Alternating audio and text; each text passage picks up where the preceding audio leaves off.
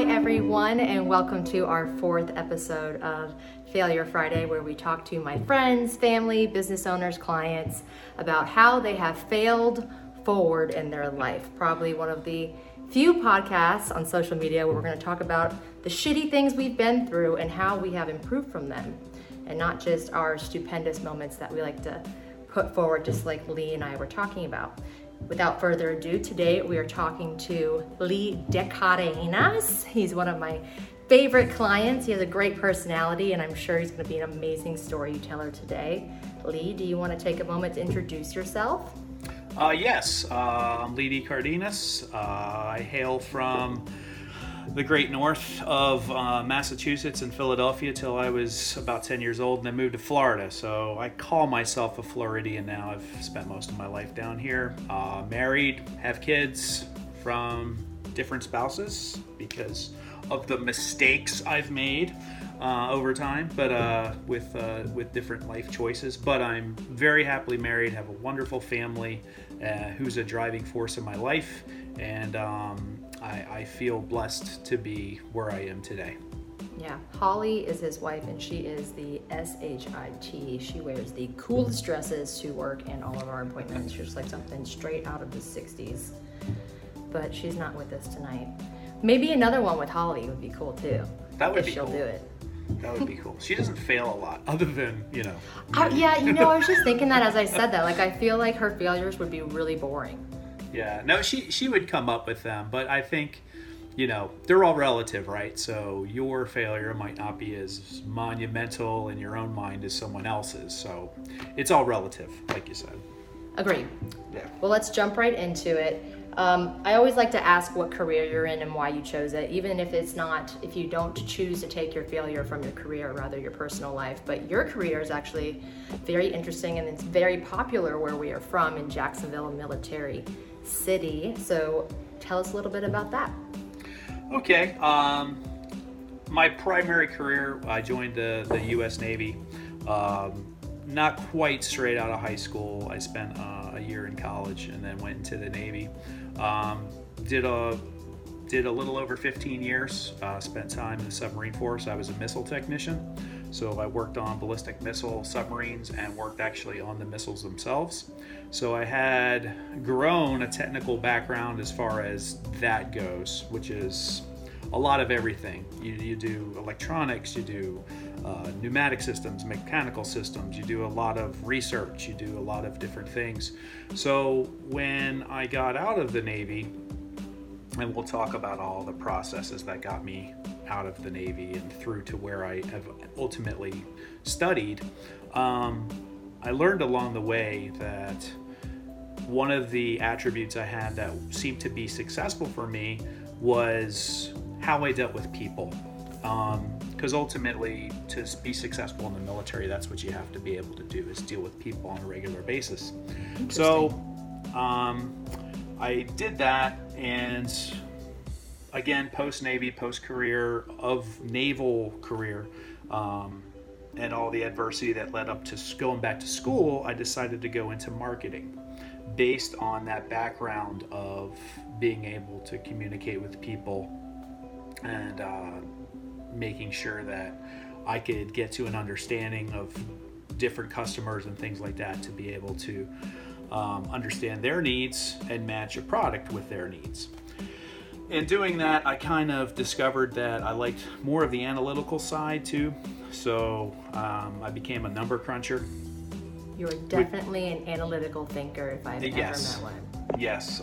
So I kind of used the knowledge the knowledge I gained from people interaction, and kind of applied that to numbers to see, okay, what makes people tick? Why do they purchase certain products? What makes certain products attractive more than others?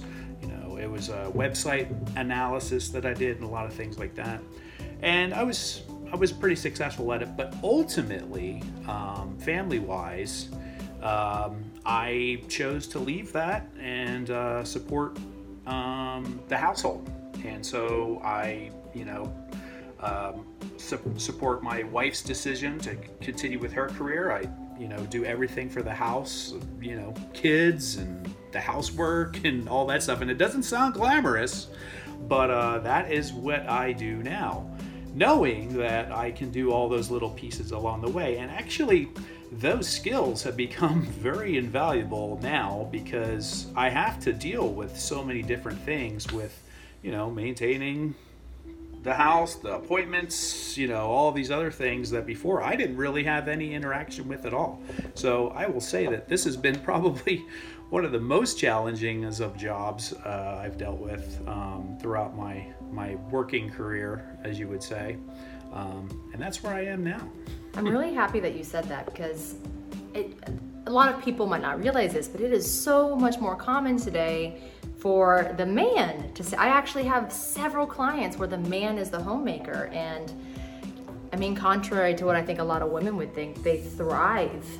And I mean, it might take some getting used to at first, but you guys thrive in that role, especially someone who's good with multitasking. I mean, you send me you're one of the few clients I have that send me spreadsheets before our meetings.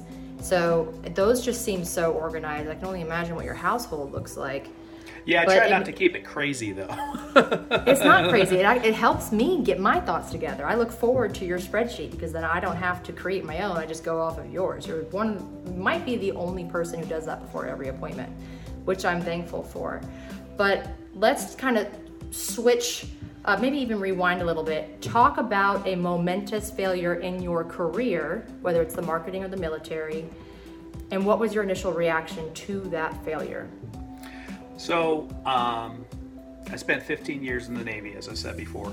I was very fortunate enough to move through the ranks rather rapidly. I entered the Navy in 1996 and was an E2, and when I left, I was an E8 Senior Chief Petty Officer, which most people do not attain in a 20-year career, and I did that in about 14 years. Quickly explain the ranks, because I don't think a lot of people know that. Okay. Well, first of all, the Navy is completely different than all the other services that have the exact same name. So that's part of the problem there. Mm-hmm. But yeah. Or the exact same structure. But anyway, you basically have the seamen. So that is E1, E2, E3, right? You have they're like the lower learning class on the ship, and I don't mean lower like, you know, as people, but they are the most inexperienced. Yeah. They're the most inexperienced. Okay, so they get the grunt work and kind of that stuff. Then the next tier you have is the E4, 5, and 6, and I say 6 with a little bit of hesitation because they are the senior of the E4s and E5s, and they're all called petty officers, and they're more of your middle class workers. Okay, they're the ones really doing the day in, day out. The first classes really are the leaders of the division as far as getting the maintenance done, setting schedules with the individual sailors, making sure that. It's a huge leap forward when you become a Chief Petty Officer, which is an E7, and I say that because now you are in upper management, basically. All right. So, and I became a senior chief, so I was on top of that. So I led a department of sailors rather than the division of sailors that the Chief Petty Officer handles. So I was in charge of people across not just my job as a missile technician, but now I'm in charge of people in the weapon system, period, as for, you know, torpedo men, different aspects of that. So, and that's with 14 years, and and like I said, typically that's a very hard thing to attain, because there is no limit on the number of first class petty officers there can be in the Navy. There, you can make it to first class. As long as you make it to first class, you're golden. You'll retire at 20.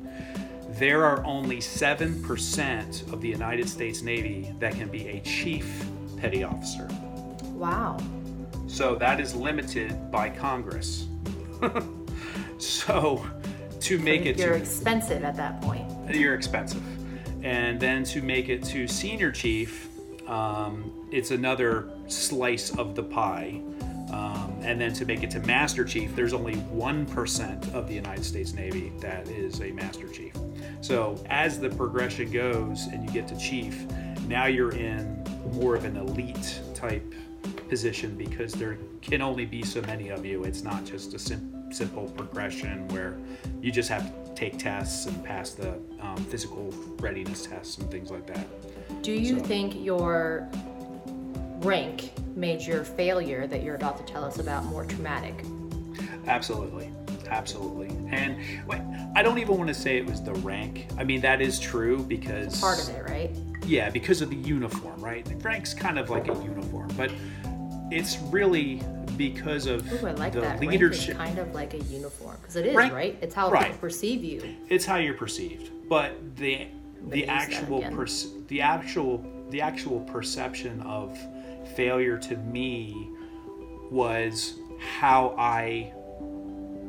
was the change in the sailors around me, how I made my friends and counterparts feel as a result of my inabilities to do my job properly at that point, because it's all about trust. The military is all about trust and respect, and once you lose that trust and respect, it doesn't matter if you're an E4, an E1, E9, Captain 05, it does not matter at that point.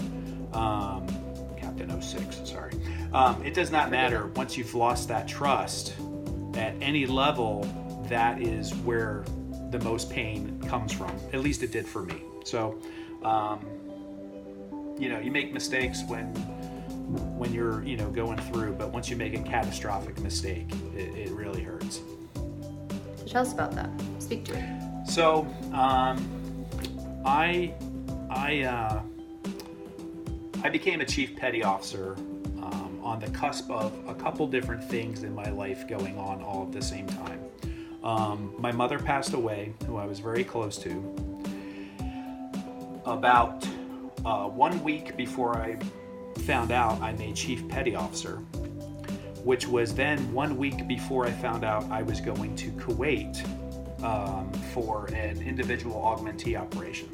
Even though I was in submarines, I got chosen to go to Kuwait to do an army job for a year. That's totally confusing, I know. But yeah, all in this... Yes. It was kind of a draft within the active duty military during Iraqi freedom and Afghan freedom wars, because there was so many jobs to do.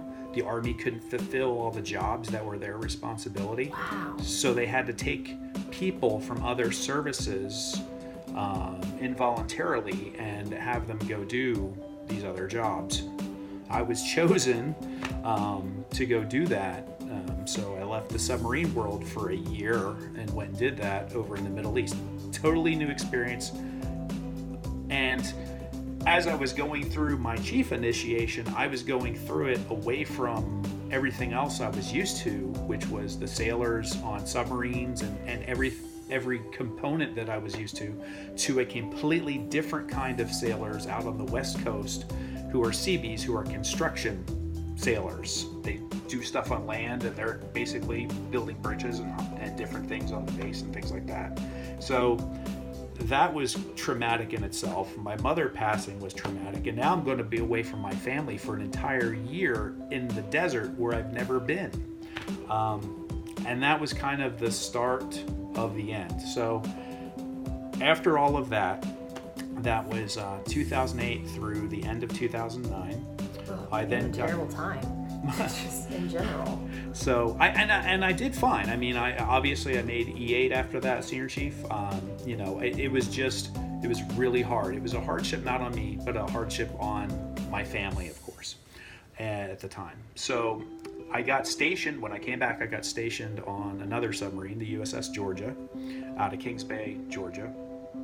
And now I was a new chief in charge of sailors again on the submarine, and did pretty well for the first couple months, and just about 6 or 7 months through, our submarine broke down and we had to go into dry dock, which is kind of where they fix things. They take the submarine out of the water, they fix a bunch of stuff, and it is horrible days.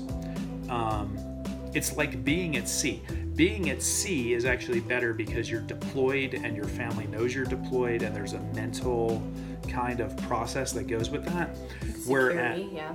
Well, whereas when you're home in that type of environment, you're working 14, 15, 16-hour days, and that's the days you don't have duty where you have to stay on the submarine. So you're home, it's almost worse because you're like an absentee parent that's just coming home for a couple hours, eating, sleeping, putting a uniform on, going back to work. So your kids are kind of confused. It's a very confusing time for them, and it can be very trying for spouse, for marriage, and husband. Yeah. So shortly after that, we finally got the submarine fixed. We deployed, and some things were going on back home that were devastating to me. I'm not gonna, don't want to talk bad about anything, but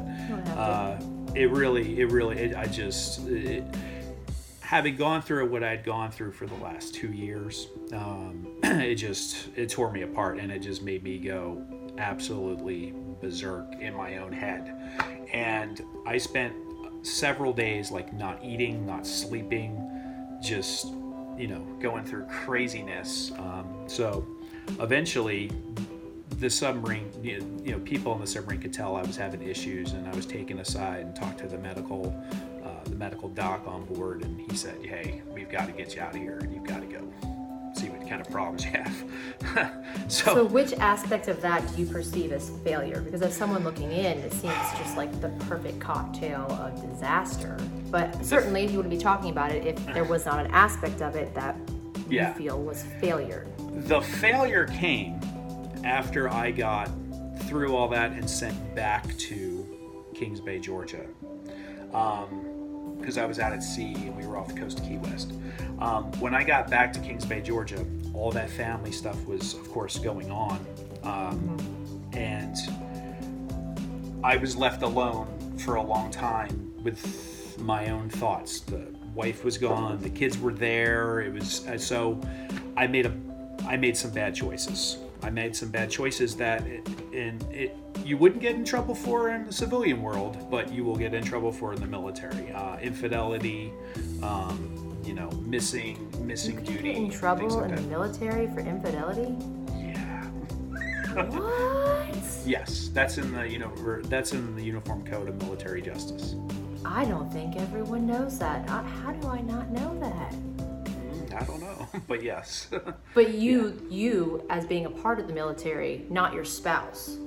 Correct. Because infidelity is, for those of you who are not married or around married people, runs rampant in the marriage world. So that's why my mind is just blown. And within the military community, specifically spouses that are left alone for a long time during deployment and things like that, very common, but this applies to you. I was lonely, I was confused, I was drinking alcohol, which I didn't really do anyway, so... Okay, well, as I take a sip of my tequila orange juice... No, you're fine. I just had a sip of my Mio in water, so... But no, it was a confusing time for me, and unfortunately it was a confusing time for my children who were there with me, with mom being gone and things like that. So I was trying to do anything to kind of numb the own pain I was going through. However, unfortunately, that completely affects your military, military life when it comes to work. Well, how did the military find out? Did you tell them? No, my wife did. Oh, yeah. Okay. Yeah, that makes sense. So okay, and once you do that, they started tracing me where they had somebody follow me to somebody's house at night, wow, and things like that. Yeah, it becomes sneaky. So what was your reaction to the point at which you made a decision to get help? What was your initial reaction to what was going on around you was you made a bad decision. But at what point did you seek help? I had been getting help since I left when I got off the boat in Key West, and I got sent up to Kings Bay, and I was getting help for a few weeks. In the form of therapy? No, they were just giving me Prozac. Okay. There was no therapy. This is also in 2010 and then into 2011, I'm sorry, at the time. Why does that matter? Because now we're in 2021. Do you think they handle it better now? No, I think the military handles that better now. I was given drugs and sent home. That is how they handled problems. They did not. There was, of course, there's psychiatrists and things like that. That's not what they did with me. They gave me drugs and sent me home and said behave. That's how they handled that at the time. And of course, that wasn't going well, obviously. No. And so ultimately, my spouse came back. We got in fights constantly. Of course, when she came back, arguing, yelling, blah, blah, blah. And we got in one final fight, and you know, we both got physical with each other. And in the great state of Georgia, you're going to jail. State of Georgia. You're going to jail. There's just no, you know. And again, too, this was you know, a no explain kind of county. So, so I went from being, and I made senior chief just before all this had happened. How soon after?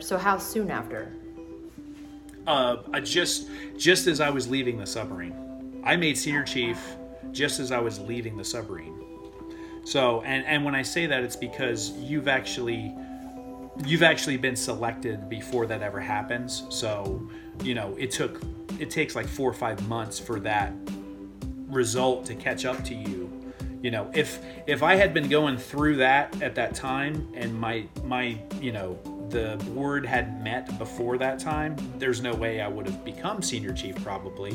I still got to some of the you know, the things to do once I was on shore that I wasn't on the submarine anymore when I was on shore duty. I still got to do things as a senior chief, but you know, and that's only because I had made it so quickly. And it takes a while to catch up to you in the Navy before you're putting it on and starting doing those jobs.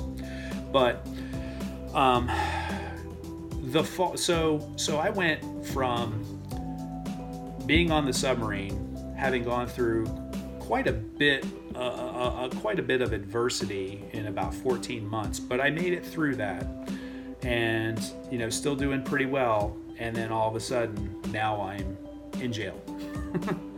You know, yeah, that is a turnaround. I've caused all these problems. I'm in jail, and you know, when I left, I was there for 2 days. Don't recommend it to anybody. Don't go to jail if you can avoid it. It's not fun. It was probably the longest 48 hours of my entire life, and this is coming from someone that, you know, was underwater for 3 months at any given time for 10 different times. I went on 10 deployments undersea. So,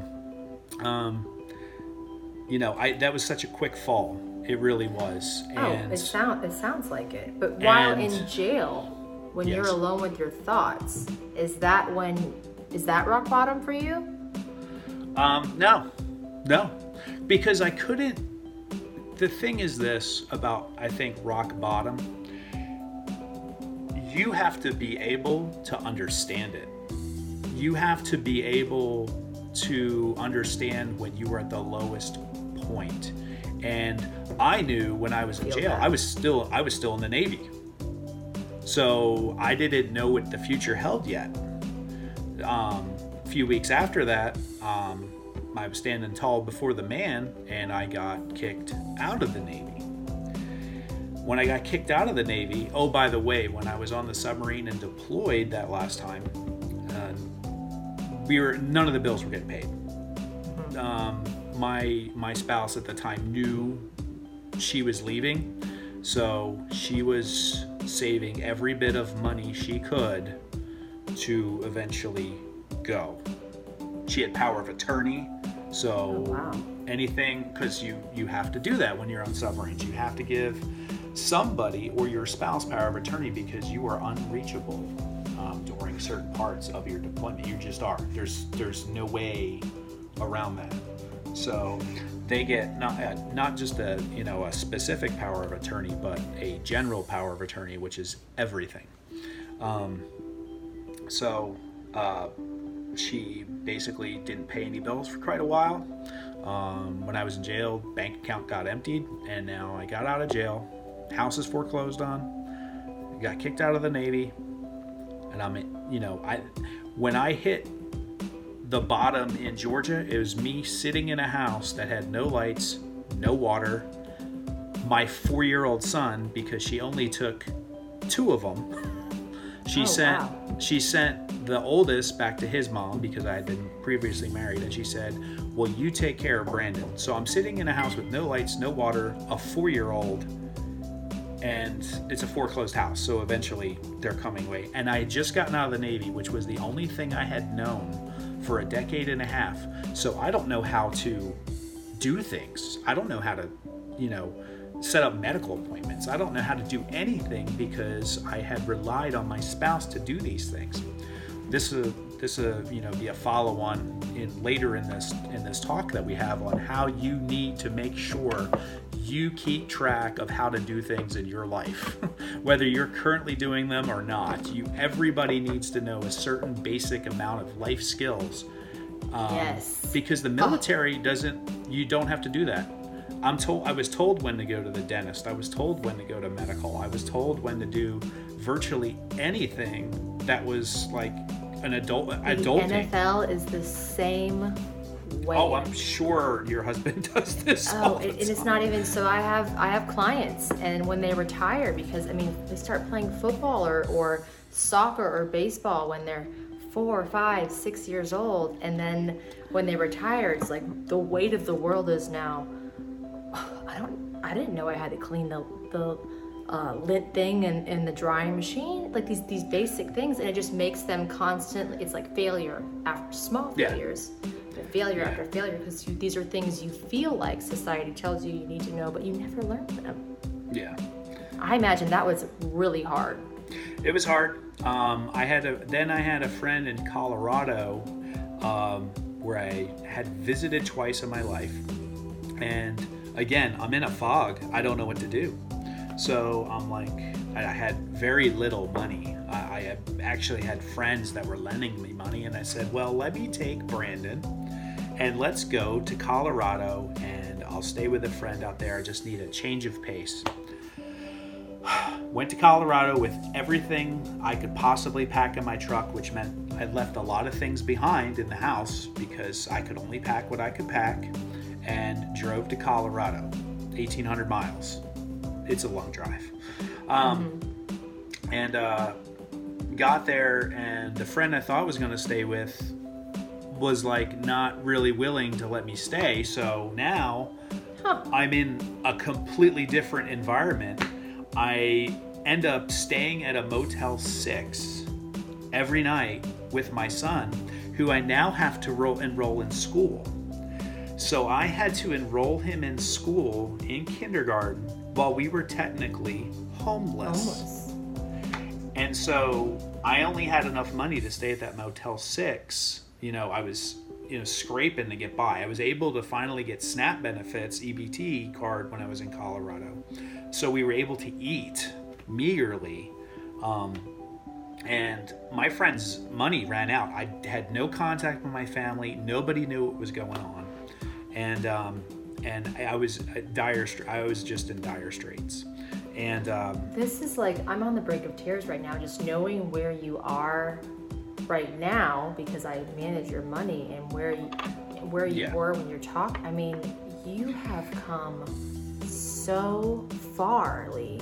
And that's why I know people can do a lot more than they think they may be able to, and that's because. Now, don't get me wrong. A lot of good luck comes along with adversity.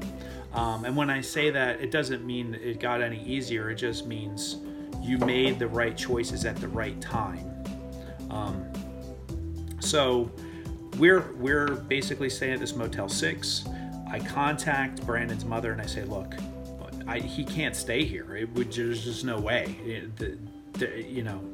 He's got to go back with you because things are bad. She came there, she got him, and left. I couldn't afford to stay in the motel anymore, so I stayed in my truck. For 2 weeks, I was staying in my truck. And this is where I talk about luck. I have an aunt who heard her husband, this is how crazy this is. I have an aunt who heard her husband go to every state, we're going to every state in the United States and doing some kind of like half marathon walk. That's just what they do. I hadn't contacted my family in forever, mind you, because I didn't want them to know what was going over with me. I had my cell phone, but I, like, you know, we don't talk like on the normal, really, so it wasn't out of the ordinary for them not to hear from me. I may have texted them once or twice and said, hey, what's up, doing fine, whatever, but that was complete bullshit. So I'm in a Waffle House eating like hash browns like that. That's all I could afford. Good right now. And I'm in Colorado Springs. My aunt happens to text me. This is how by chance this is, and says, hey, how are you doing? And I just happened to say, hey, doing all right. Just wanted to let you know I moved to Colorado.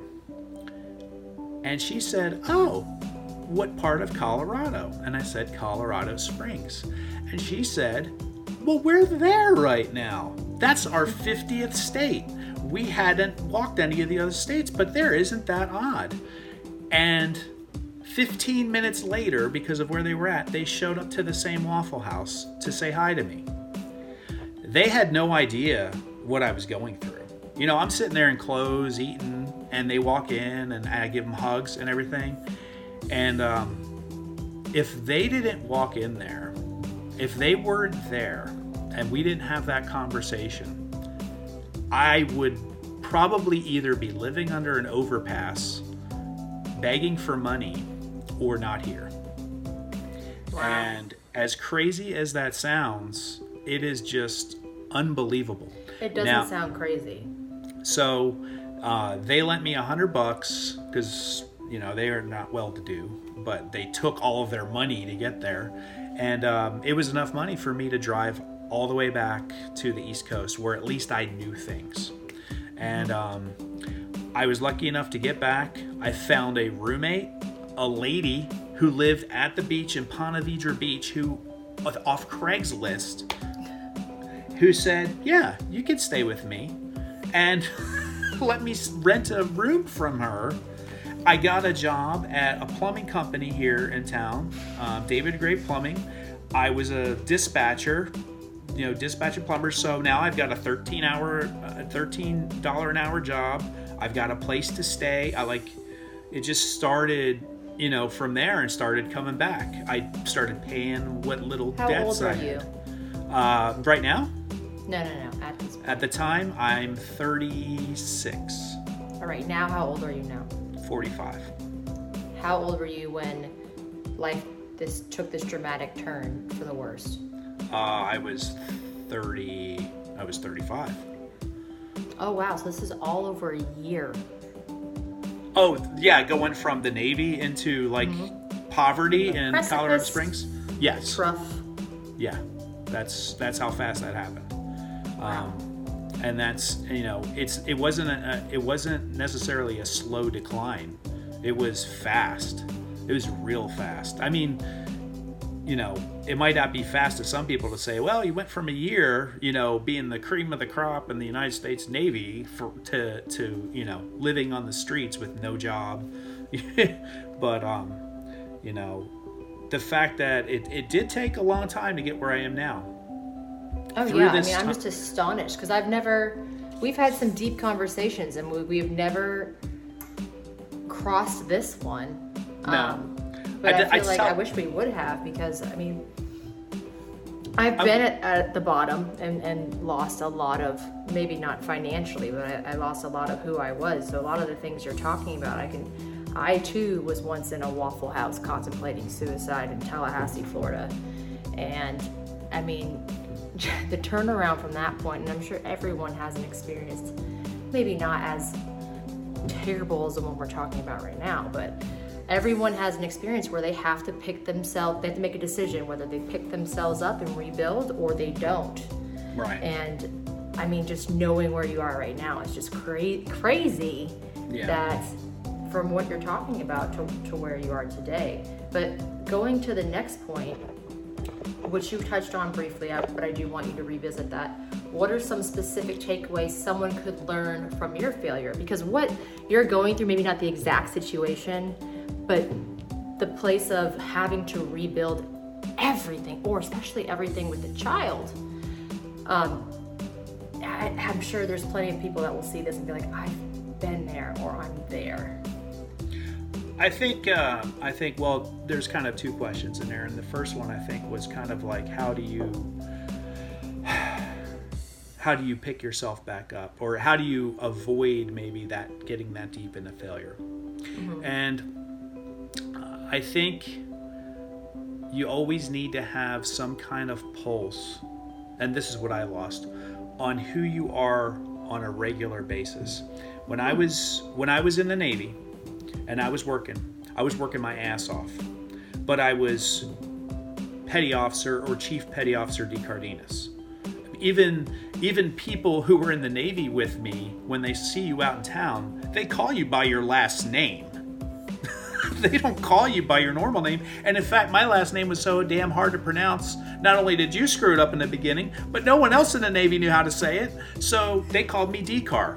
That's all anybody ever called me. And here's the problem with that. That's like an alter ego. That's like a superhero kind of mentality, right? So when you're that other person constantly, you completely forget, or at least I did. I completely forgot what was important to me, where I came from, as far as, you know, younger, getting into the Navy. I really didn't remember to hold on to who I was prior to that. And in doing that, I'm not saying you can't grow from what you are when you're young, but those experiences that you have when you're young are important. And I just shed all of that from my life and became a sailor and didn't pay attention to the values that kind of got me to the start of being a sailor. You know, when you were in that Waffle House, you know, and going through that stuff, you know, I wondered if you had a lot of adversity, you had a lot of problems at that moment, but if you look back to a certain time frame before all the horribleness that got you, I don't know if there was, but there may have been a point where things were okay with you, at least, you know, with your family, with your mental state, with different things that were going on with you. And that's what I think is important, is whatever adversity you're going through, try to remember the time in your life when you were cared about, you cared about things, the future had hope, because if you lose that hope and you forget that there's a possible better future, it's really hard to pull yourself out of that. It really is, and it's going to allow you to to keep you down in the failure that you've got buried in, and you're not gonna come out of it, and you're going to make even worse choices, I think, as a result. So to the audience, what he's talking about is actually a tool called visualization. And that's where you visualize something over and over and over again, and it trains your brain to revisit. And you have to be really intentional when you do it. You think about how you feel. You think about, like, if in your visualization, if there's a table, you touch the table. You create this vision that you can revisit to and use as a tool when you're in periods of just total depression. I still use it today. I have a specific memory where I can still close my eyes at any given moment, and I can visualize myself at this place. I can touch the things around me. I can feel the feelings. And then, this sounds crazy, but it is a tool you can use. One, if you suffer from depression, bipolar, it's a tool you can use even if you don't, and you're in a spot where you're going towards a situation that Lee and I are talking about. Visualization is so powerful. Athletes use it all the time. It's definitely an important tool to get you out of just an overall shitty time. Yeah, no, that sounds like what you're talking about. It is, and it's just like intentionally doing it's important. And everybody in the world, there's an involuntary thing, right? If you smell something when, you know, that reminds you, it's a reminiscent kind of thing. And this is the same kind of thing, except you're intentionally doing it to bring yourself to a good place. Yep. Or whatever place you need to be in. And I think that's really smart. That's really good information for everyone here. Yes, that. And I also have a happy box where it's literally a physical box. And in it are just things that make me happy. It was when I first started practicing this visualization exercise we're talking about, and I would touch things and smell things to get me to that place. Highly recommend it. It's called a happy box. Create one. Can I send you something for your happy box? You can, but it has to genuinely make me happy. I know. It wouldn't be something out of character or anything. But it does work really good. It's also a really good thing to do with kids, but neither here nor there.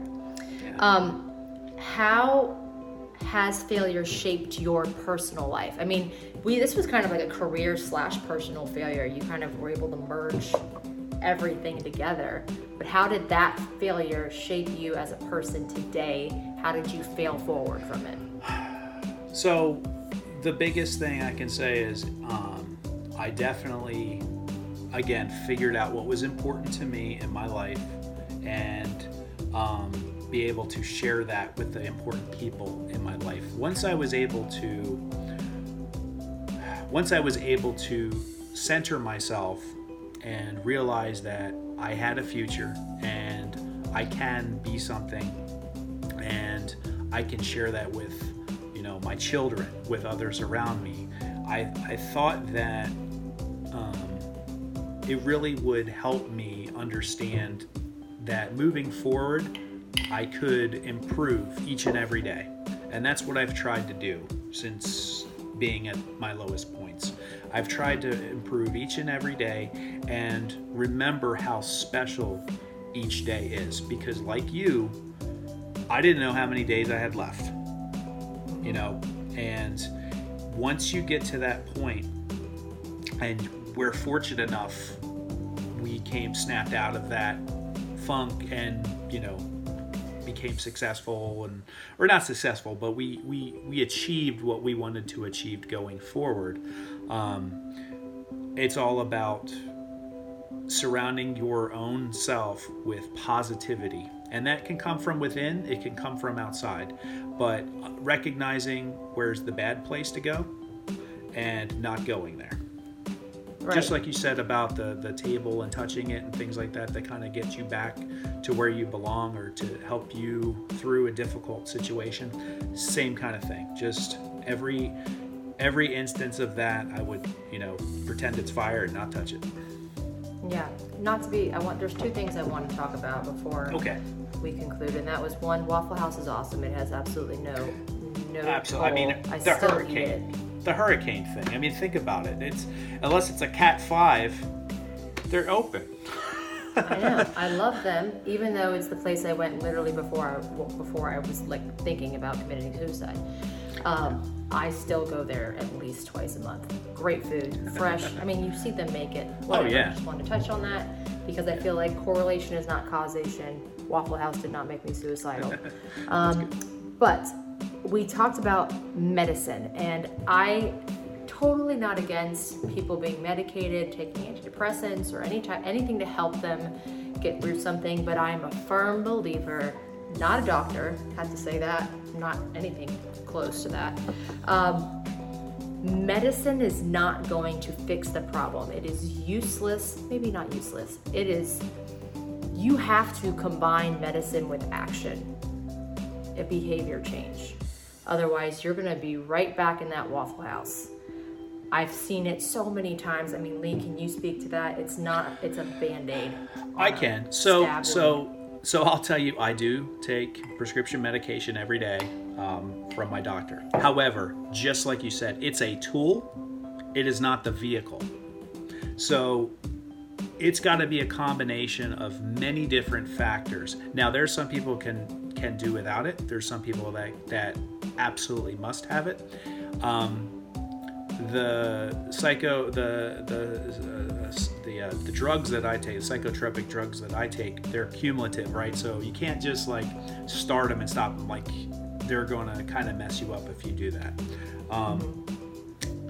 There's been like a couple times where I'm like, oh, I forgot my medication, you know, I gotta take it. And there's a difference. You can kind of feel, at least me, I can kind of feel that difference. It's not, you know, it's not going haywire, but it's a, you know, it's a feeling you have. But at the same time, you're absolutely right. It took a long time for my psychiatrist to find the right thing, because some things affects one person one way, some people get affected the other way. You know, some people can take completely different subject. You know, melatonin. You can take melatonin at night before you go to sleep. It's not gonna really hurt you if you take a bunch of melatonin. Doctors have said that, but you shouldn't do it, right? You should just get natural sleep. You not mess with your circadian rhythms and just go to sleep. So, it's a tool, and I think it's okay so long as it's not a crutch and it's not the only thing you rely on. You need to have a healthy diet. You can't drink alcohol if, you know, in excess. You shouldn't be doing drugs. There's a number of things that perhaps the person that's not got problems per se. And I'm a firm believer, honestly, Kendall, that everybody on some level has the same issues that I have. Or anybody else. I have a child who has autism, and I'm here to tell you, we're blessed to have him, because you learn so much, not only from your kids. When you have kids, you learn so much. I know you as a mother now are 30% smarter than you were before you were a mom. And that doesn't mean you were dumb before, but you know so much more about life. It just opens up a part of your brain you don't have access to until you have kids. I mean. Right. And then having a special needs kid, there is another thing that kind of opens up in you just to kind of understand. And I'm here to tell you, just because I've seen him and I've seen other kids that have the same label, let's say, everybody has autism. Everybody on some level. To an extent. I'll give you an example. Kids with autism do something called stemming. Stemming is kind of a response to calm themselves. Some kids, it's very extreme. You know, they'll start banging on a wall, or they'll start pounding on their desk or something like that. And it's not them being rambunctious. It's just their way of coping with things. And I'm like, wow, okay. And then the same doctor said, well, here's an example of why everybody stems. If you take your pencil and you just kind of like tap it back and forth on your desk while you're taking a test, like involuntarily, you've probably seen people do that, like in school, just tapping their pencil back and forth. People who shake their legs. My husband has this. That's exactly what that is. Terrible habit. It drives me crazy. It's stemming. That is called stem. It's the same exact thing, and it's a comfort. It's not something weird. It's not meant to be something that's unusual or a pet peeve pissing you off. It's just a comforting kind of emotion that you're going through. And so many people do that who don't have autism. It's just a component of what they do. So it's really fascinating. Evan spins around. He does it exactly. He spins around counterclockwise and looks at his right wrist. Wow.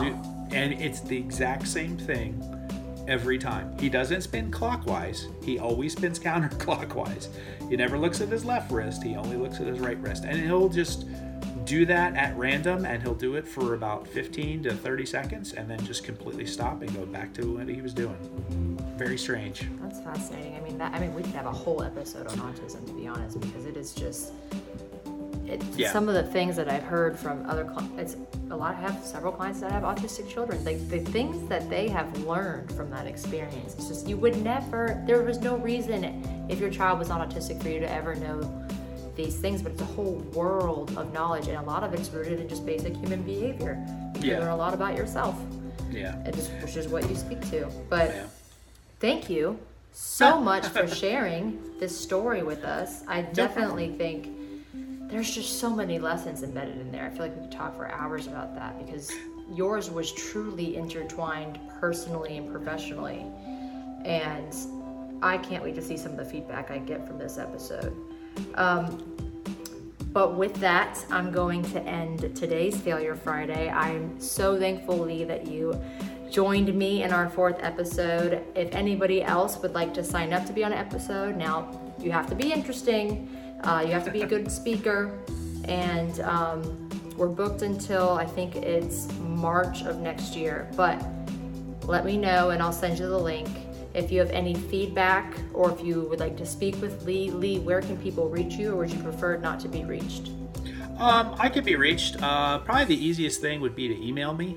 It would be at my last name, De Cardenas, DeCardenasL@yahoo.com. And so if you write me, I will. If you write me, I will write back. Just because this has been great. You know, I've told this story to very few people, and the fact that this is going to reach a lot of people, specifically ones I don't know.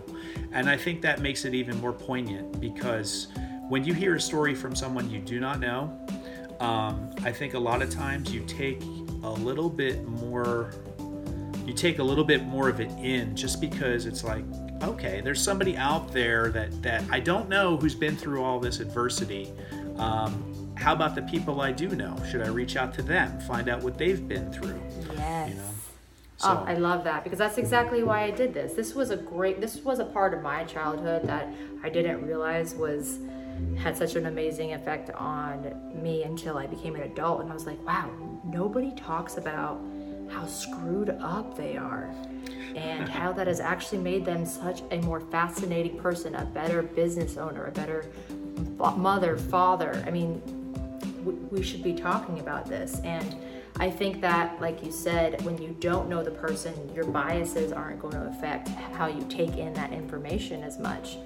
And that's why I really want to encourage people, if you're not comfortable reaching out to Lee, you can reach out to me, and I will ask him questions and give them back to you. But I thank you for coming on my platform and opening up your book, Lee, and I will talk to you soon.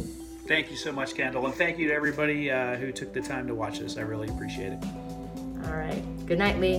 Good night. Thank you.